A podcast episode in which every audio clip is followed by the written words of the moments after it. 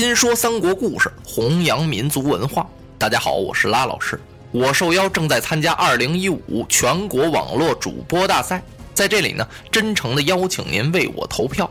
官方提供的专项资金将用于三国新说栏目的制作和三国民族文化的传播，请您关注微信公众号汉语拼音的三国下划线 L， 点击下方为我投票按钮，获得具体的投票方式。这可能呢会浪费您一分钟的时间，但对三国新说栏目来说呢是最宝贵的财富。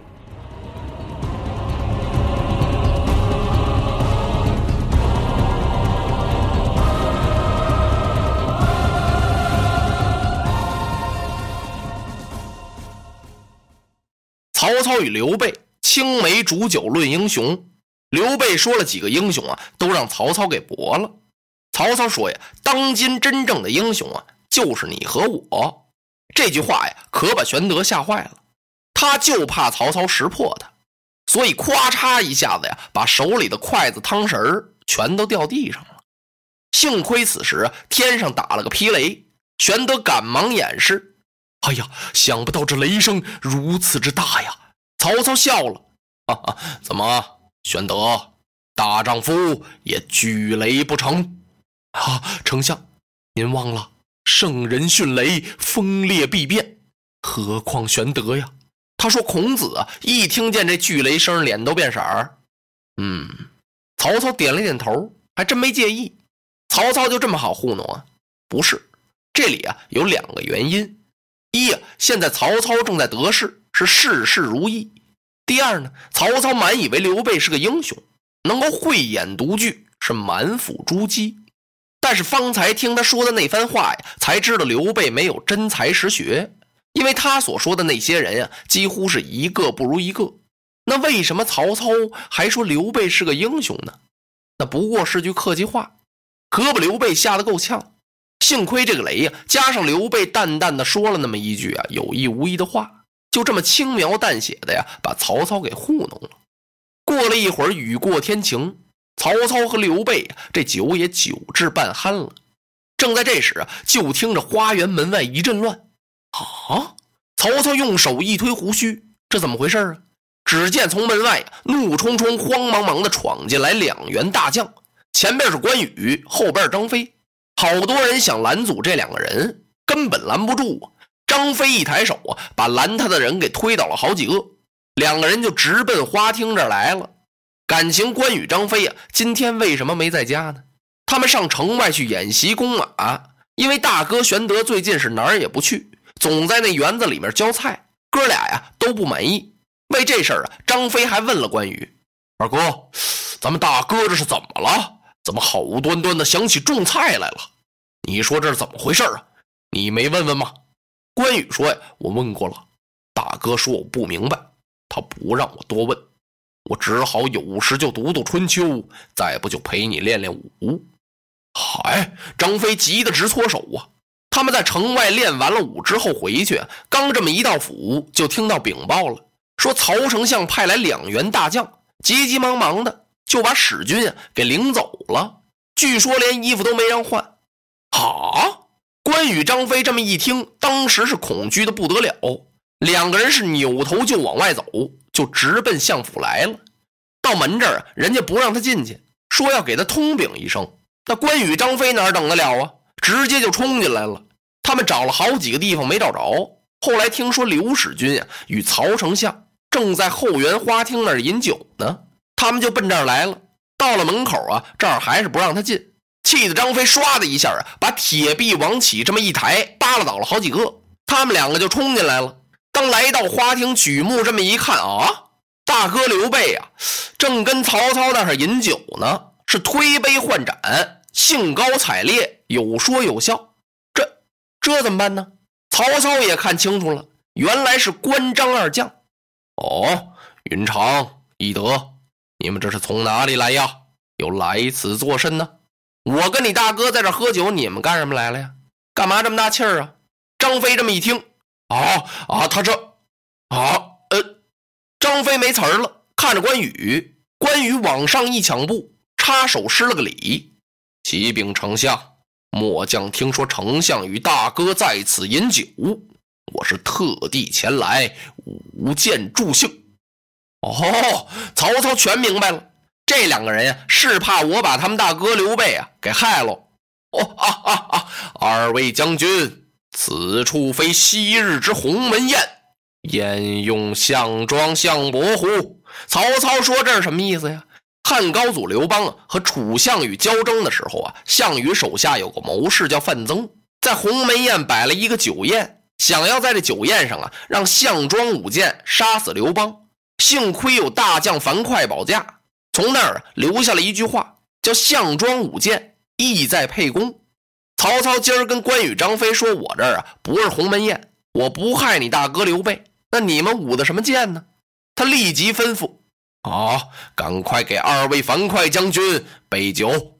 关张谢过，坐在旁边那儿啊也跟着喝起来了。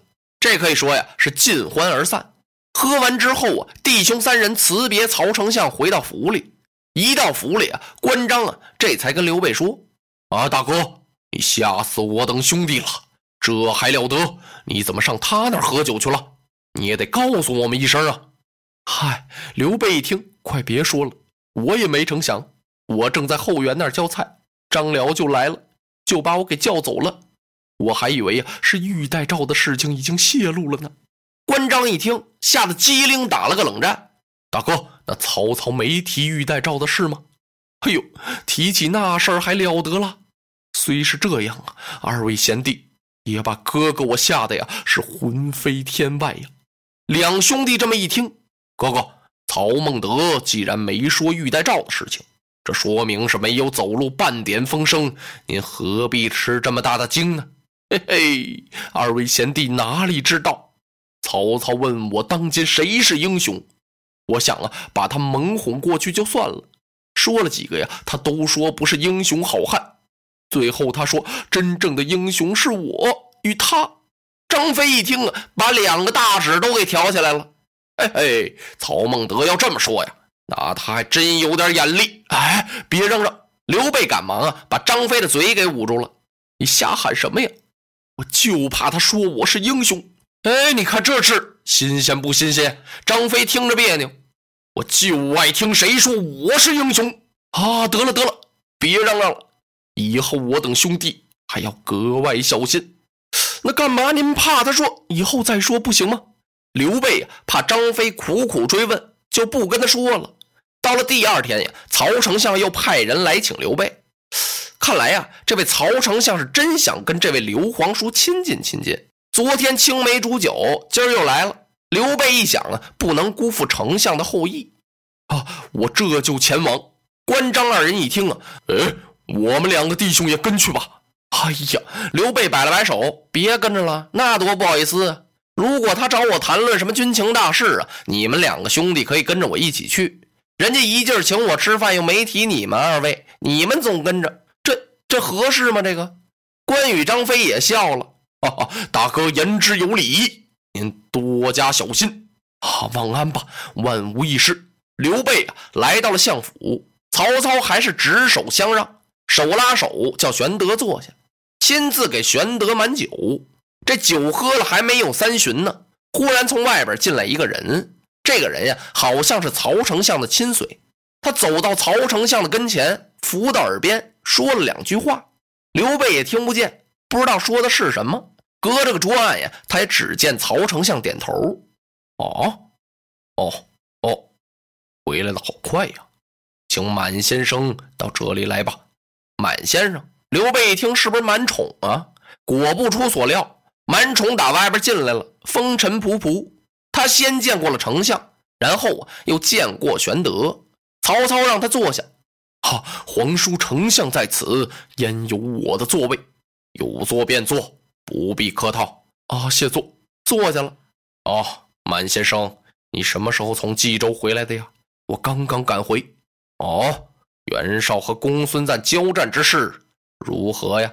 感情曹操是派满宠啊到冀州去探听消息去了。满宠这么一听，啊，丞相，嘴里说着话呀，他看了一眼刘备。曹操冲着满宠一摆手：“满先生，无妨事，只管说来。”啊，是学生我到了冀州才打听清楚，袁绍是大败公孙瓒。哎呀，刘备听到这儿啊，心里头是咯噔一下子，暗吃一惊。啊，满先生，公孙瓒他现在如何呀？满宠一看刘备那个样子，很着急。啊，玄德公不忙，让满先生慢慢说。啊，是回禀丞相与皇叔，公孙瓒叫袁绍杀得大败呀、啊，最后无计可施，他自己修建了一座易经楼，有十多丈高，囤了好多粮草，他想背城一战。可是袁绍呢，是苦苦困着城池不放啊，逼得公孙瓒走投无路。他曾经写信到许都来向丞相您求救，可是他那位使者呀，叫人家袁绍给抓住了。后来呢，公孙瓒又写了一封书信给张燕，这封信也落到了袁绍的手里。袁绍拆开信这么一看，在信中约定是举火为号，里外夹攻，想兵败袁绍。袁绍来了个将计就计，带领人马呀，冒充是张燕，说是来救公孙瓒。公孙瓒一见火光是喜出望外，带着人马杀出来。他没成想啊，让袁绍杀的是丢盔卸甲。从此他登上易经楼，是再也不下来了。可是他没想到啊，袁绍啊挖开了一条地道，直通易经楼下，最后还是把这座高楼给取下来了。公孙瓒走投无路，杀死了他的妻子，他是自缢而亡，自己上吊死了。公孙瓒的人马粮草皆归袁绍所有啊！刘备听到这儿啊，不觉得眼睛这么一酸，掉了泪了。曹丞相一看，哎，玄德公为何落泪啊？你是为公孙瓒吧？果然叫曹操给猜着了。曹操知道啊，刘备与公孙瓒既是同窗之好，还有推荐之情。公孙瓒帮过刘备不少的忙，现在所以他挺难过呀。刘备一方面是哭公孙瓒的，他心里头啊还想着一个人，想谁呀？赵云、赵子龙，不知这员虎将现在落于何处啊？刘备这心里话呀，没敢往外说呀。可曹操这时候早已经是紧锁双眉。